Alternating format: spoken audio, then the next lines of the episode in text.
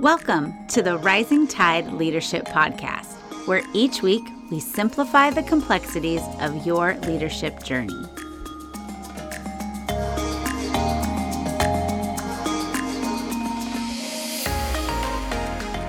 Everybody. Thank you for joining us for another episode of the Rising Tide Leadership Podcast. Whether you are listening to this podcast or you are watching on YouTube, we encourage you to download the show notes and follow along if you can, because we have a great show in store for you today. My name is Amber Jordan, and I am here with Dr. Michael David Morales, AKA Mo. Mo, how's it going today? Hey, what's going on, Amber? Doing well. Uh, got a big cup of coffee. I'm ready. Let's do it. All right. Well, hey, I don't know if you caught the big Friends reunion that came a while back, but it, it was great. I'm a big Friends fan, and I was, you know, anticipating this reunion. I think we've been talking about it for years, but it was finally going to happen. And so I, I didn't catch it at midnight when it was released, but I did make sure I got it in in that opening weekend. But it was it was so cool the way that they, you know, brought everybody back together, and you know, you got to share in the memories and your favorite clips and things like that. But one of the things that I found so fascinating was as the creators got to talk during the reunion, um, it was David Crane and Marta Kauffman, and they talked about the process of you know, casting the friends and how they would have, you know, auditions and people would come in and they knew as they created the show, they knew they were looking for particular qualities in actors to, to kind of bring these characters to life. But it was a it was a hard process. They just kept having lots of different auditions and they were looking for that right thing and then and then they found these actors and it was amazing because they even as they would they they'd have these auditions and they would somebody would come in and they're like man we we know that we want this person but it didn't necessarily fit exactly the way that they had imagined. And so but they knew that they had to have these people. And so they found their five people that became our friends. And you know we we all resonated with that show because you just got to watch people do life together. But i think every one of us saw ourselves a little bit in one of the characters. I know from time to time people would call me Monica, and I'm pretty sure that was for all the really good reasons. But it was just, it was amazing. And, you know, to imagine that any one of those actors would not have been on that show, it just it wouldn't have been the same. And so it was just really cool to listen to their process and how, you know, painstaking it was, but they really put in the work to make sure they had the absolute right people. And that's what we're going to talk about today because, you know, leadership it's all about the people. And so you've got three things that we need to know and understand about people. And so why don't you tell us what's the first thing that leaders need to know about people. Yeah, man, what a lead in. That's great. In, in fact, I mean, David Crane and, and Marta Kauffman, uh, they are geniuses, right? I mean, think about just nailing it. And who knows, maybe there would have been other people or whatever, but I mean, they they did what this first point is, which is they found the right people. And that's the first point today. Leaders find the right people. And so when we're talking specifically about leadership, you would figure that whatever job that you're in, right? Um, when given a project, the most important thing would be to get the ship moving, right? And uh, get it moving in the right direction, and then and then choose the people that need to be on the team because now you know where you're going, right? That's not the case. In fact, you know wherever you you're at right now, like today, it's exactly the information that you have um, is what you need to be successful. I mean, you need to to save yourself and the company a lot of frustration, and this is how you you do that. You do it by not starting with the vision, ironically enough, right? You have to start with the people.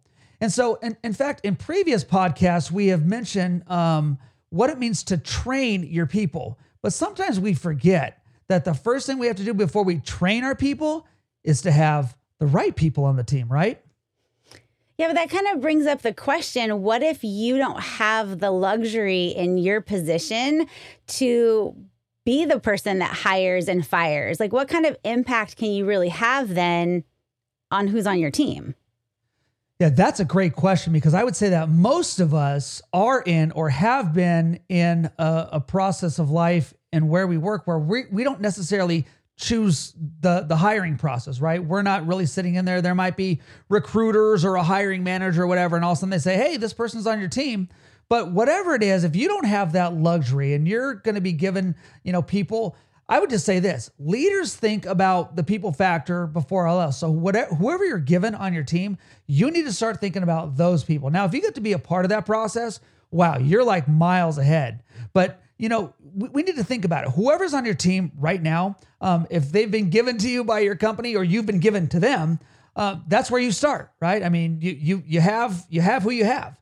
And so that's not a bad thing. That's a great thing because everybody has wonderful pieces of who they are. And once you have these people on your team, then you can start from that to have a direction, a strategy, a, vi- a vision, whatever. And so Jim Collins says this in his book, Good to Great. There's our first book today, and we always mention it, but Good to Great is, is the first book recommendation of today that the very first thing that he does in helping uh, a company is to figure out who's on the team.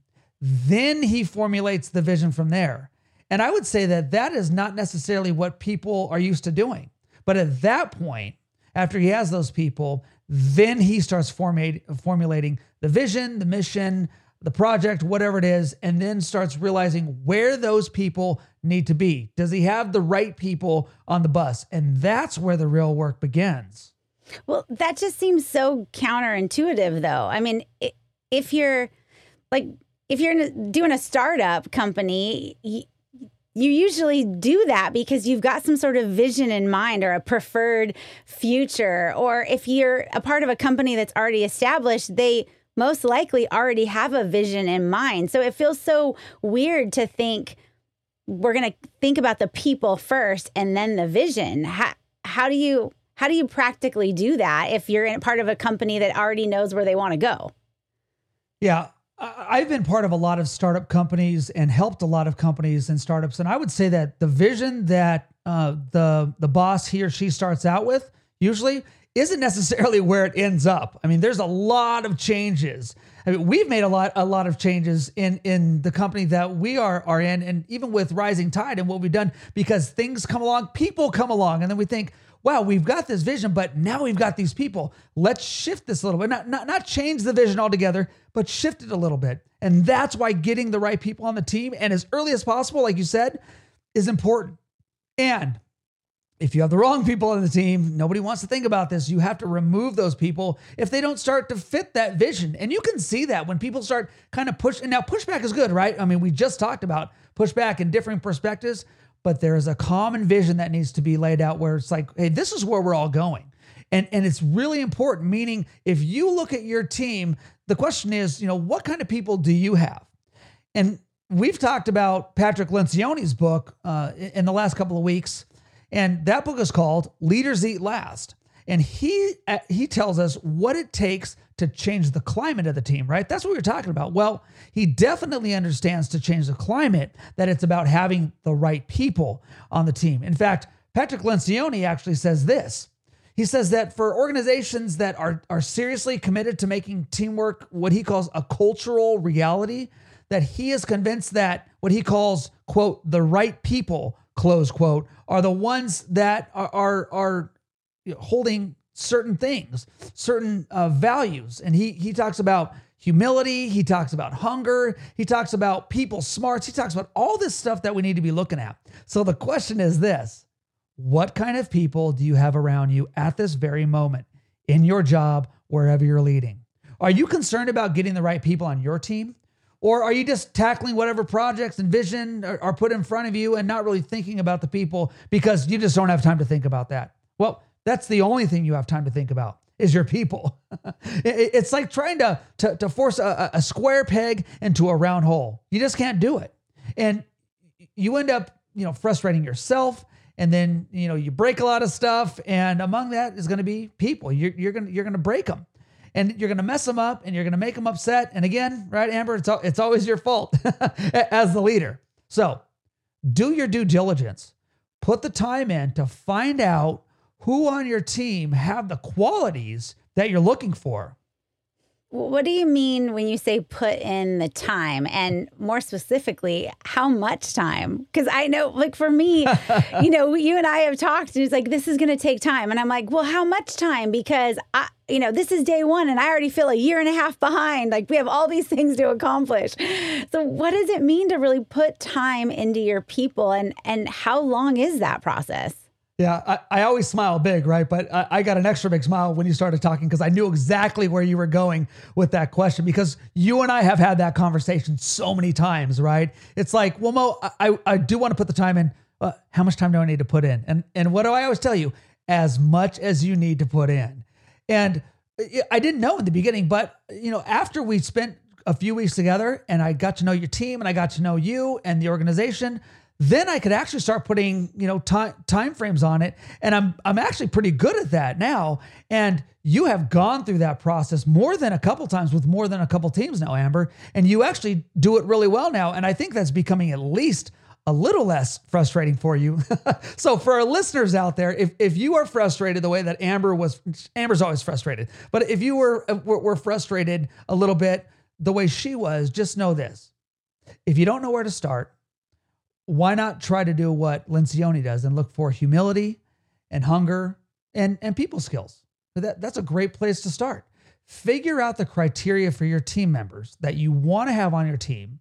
Figure out that if the people you're talking to um, on your team have those and fit within that at the moment and fit that description, because if they don't, they're either going to need to get on board and learn those, or you're going to have to compensate and bring other people on and you might need to remove some of those people. And that's not always a bad thing. I mean oh, we've removed people. Um, I, have left companies before because you know i just wasn't on board or whatever and th- that's not bad because we need to make sure we're in the right spot at the right time.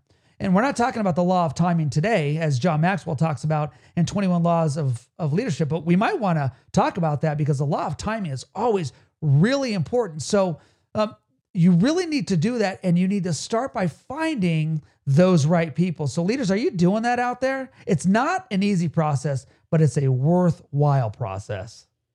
I, I like what you said about you know finding your criteria too, because it's it's not going to be the same as everybody else's. But if you don't That's know right. what you're looking for, how are you going to know if you found it? right? so, point number one was leaders find the right people. What is point number two for today? Point number two for today is this leaders stay focused on the right people. There's a guy named Robert South, and he says this problems can become opportunities when the right people come together. And I love watching the right people come together on teams. It is so fun. And leaders, you are in a relentless pursuit. I love I love that that that phrase, a relentless pursuit not just to fulfill the vision, but to get the right people and help them continue on your team during that process of any project to reach that potential. And again, in Jim Collins's book, we see that there's a story of a guy, and his name is uh, Carl, I think it's Carl Reichardt is the way you say it. And he became the CEO of Wells Fargo way back in the 80s, right? And some of us were alive in the 80s, but a lot of our listeners, they were not. They're like, the 80s, that's like ancient. Yeah, it is. Um, but he immediately got a snapshot of Wells Fargo way back then, and he put it in front of him, and he he wanted to see who are the people on the team, and then he found out who the right people were. He found out who the wrong people were, and then he put his time into the right people, and he removed the wrong people in, in his estimation, right? And so he had he, had a, a, team, and he said, "This is the team that that I want that I want to uh, go with." And so what he did next, though, is really important. Now, now, now that he had the right people around him, he slowly began to add value to those people on a daily basis. It was that painstaking process. And in fact, there are a lot of big names that ended up kind of doing some really spectacular stuff in the world of finance in years to come in the 90s and, and into the 2000s and even today. And if if you were to say their names in their partic- their particular circles, everybody would say, "Oh wow, that person came from Wells Fargo." Yep, they did. Because to come from his team, you really had to be a part of his team. to, you really had to, to, to jump on board. And how did they do that? They were recruited by Reichardt along the way. As he was building his team and that vision that was before the company, the vision changed a little bit based on the people, but he didn't stop at just getting the right people and saying, well, we're going to get the job done. No, no, no, no. He was relentless in adding value to those team members. In fact, years later, when uh, he was gone and some of the executives were still there and kind of looking at all the wonderful people that were now part of Wells Fargo, pretty much every person that was awesome at that point or a rock star in, in, in some case in that company came from the Reichardt tree. And so many of my favorite things to do uh, have to come from uh, talking about coaching, right? And so I always look, Amber, at coaching trees in different sports. Now, a coaching tree is kind of who coached you and who did you work for and and where did you come from and uh, you know how did you learn the things that you did. So I have a bit of a, a treat for you today, Amber. and so for our listeners that don't know, um, Amber is like the biggest 49ers fan. In fact, um, as she moves from house to house, she slowly gets closer to San Francisco because she just loves she just loves the 49ers, right? And so Amber, let me ask you, and you, you better know this. Who is the current coach of the 49ers? Kyle Shanahan. of course, right? Okay. So now, whether you listeners, whether you, you like him or not, all right, we do know one thing. That guy comes from good coaching stock. Kyle worked for his dad, Mike, for a few seasons. And of course, that was probably the biggest influence in his life, right? It was his dad. Um, and so Kyle also worked for Jon Gruden back in the early uh, 2000s. And Gruden was with Tampa Bay at the time. Now, stay with me here. Jon Gruden actually uh, worked as an assistant on the 49ers years before that in the 90s. And he worked for a guy named Mike Holmgren. Mike Holmgren actually worked for the 49ers before that as a quarterback coach in the early 80s.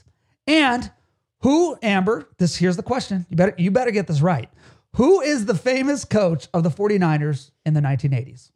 Oh, that was Bill Walsh for sure. of course. And and one of the first books that I had you read as a leader, as soon as I found out you were a 49ers fan, I said, you have got to read Bill Walsh's book. And so all of our, you, you need to read uh, his it's kind of an autobiography, but it's also about leadership. And Bill Walsh is just incredible. And so, what do Mike Shanahan, Jon Gruden, Mike Holmgren, and Bill Walsh all have in common?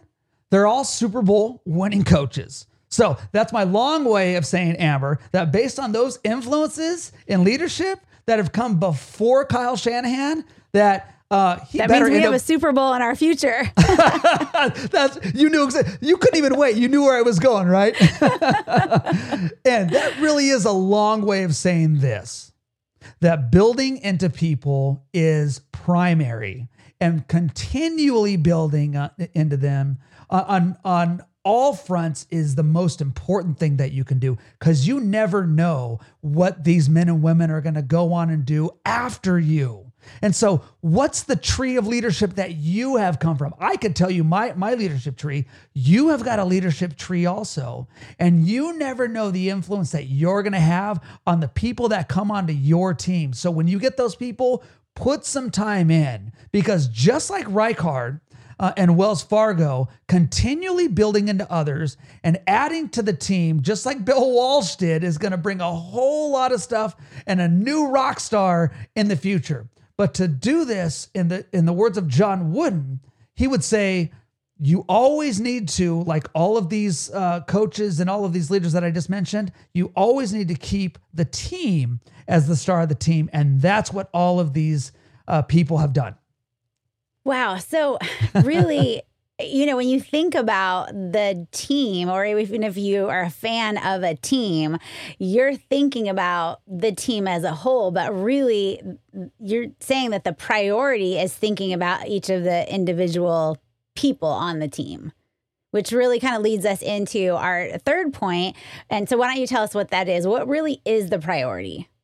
The priority is this leaders keep adding the right people. Once you identify the right people on the team and then you start putting into those team members now you've got the criteria now you have to just keep adding more right people. And i want to start off this point by giving our listeners and also you amber a brand new book recommendation. And, and i've been excited to tell you about this one. And, and in fact it's going to go on most top 50 book list like now. And the name of the book is this. It's called beauty queen, inside the reign of Avon's Andrea Jung. And talk about a leader with charisma. I would venture to guess that pretty much everybody who's listening to this podcast and beyond has heard of Avon. But if you've not read Andrea's story, you really need to do that. So, Amber, you need to pick it up today, um, unless you already have. But it wasn't on the top 50 book list, so I'll give you a pass. Um, but it's it's an important one, and I'll tell you this: Andrea Jung says that talent is the number one priority for the CEO, and she says that you know you have to think about vision and strategy. And Amber, I know you're a strategy person, but if you want to think about vision and strategy, Andrea says that you have to first get the right people, which of course brings us all the way back to our first point because it's very circular. Remember that Jim Collins said, What? It doesn't matter if you have all the vision in the world. If you don't have the right people around you, then you can't do very much with that vision. And wow, that is wisdom. And so, one of my personal life coaches, a guy that I talk to on a regular basis, in fact, we had a conversation this morning, tells me all the time that there are two rules in business. The first rule is to focus on relationships. and the second rule is this see rule number one, because it's all about relationships. And just like Andrea Jung says, that's the priority your people. And, and leaders, you need to be putting all of your time and effort into thinking about your people. So the question is this How much of a premium do you, leaders, put on your people? Notice how Andrea Jung doesn't say that you just want somebody but you want the right talent. You want people with the right skill sets. You want those people, and then you want to put them in the right place on the bus, as Jim Collins would say, right? You want to get them in the right seat. And you'll be able to see within her story the way that she continued to build on and make one of the most recognizable brands around the world today, still. And that's the kind of company that I want to work for. That's the kind of team that I want to be a part of. I want to be a leader and work within that culture. In fact, give me a leader like Andrea Jung and, and and I will I will work for her no matter what she does. I'll follow her to the ends of the earth because she's got that vision, but I know that she's going to put people first, so she's going to put me first. And I want to be around those kind of leaders. Amber, those are the good leaders. They do whatever it takes. And so leaders, you need to do whatever it takes to be that kind of leader in your in, in the lives of others and you need to get those kind of people to lead you as well. It's so interesting because if you think about sort of the last generation or so of people going into the work field, it seemed like there was such a a need or a desire to work for a cause or just to really find something that you really believed in, something that made it worth getting out of bed in the morning.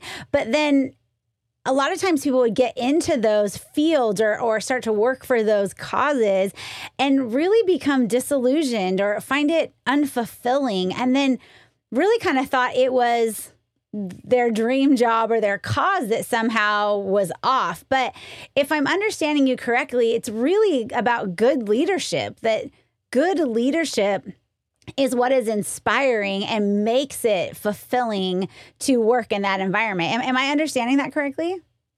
You are right on track. And so let, let me a- ask a question to our leaders today.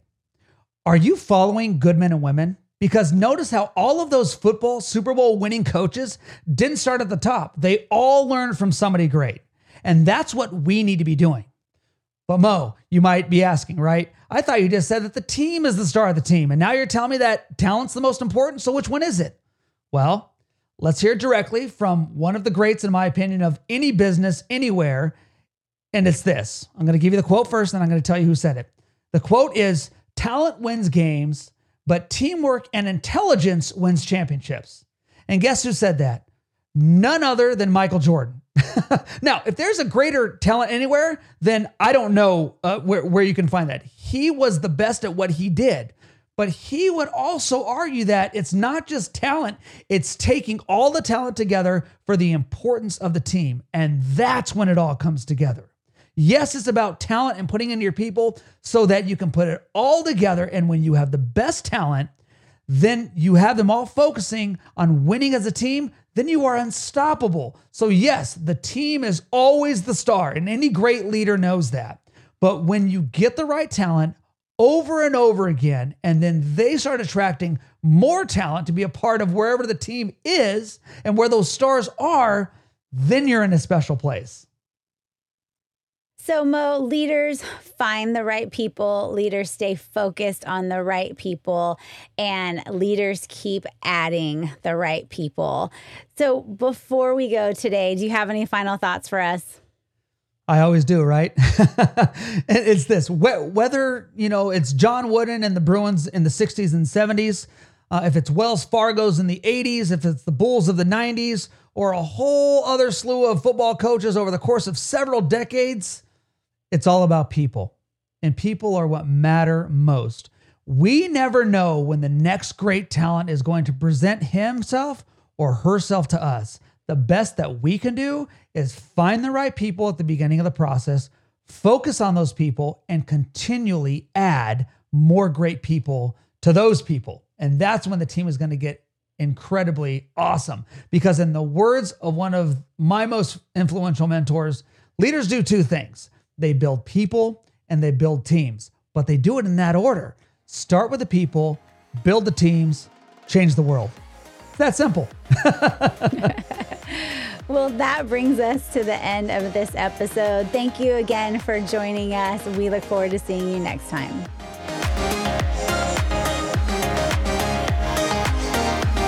Thank you for listening to the Rising Tide Leadership Podcast. Highlights and resource links are available for you in the show notes. We hope that you will join us next week as we continue on the leadership journey. Don't forget to like and subscribe so you don't miss out, and share with others so they don't miss out. See you next week.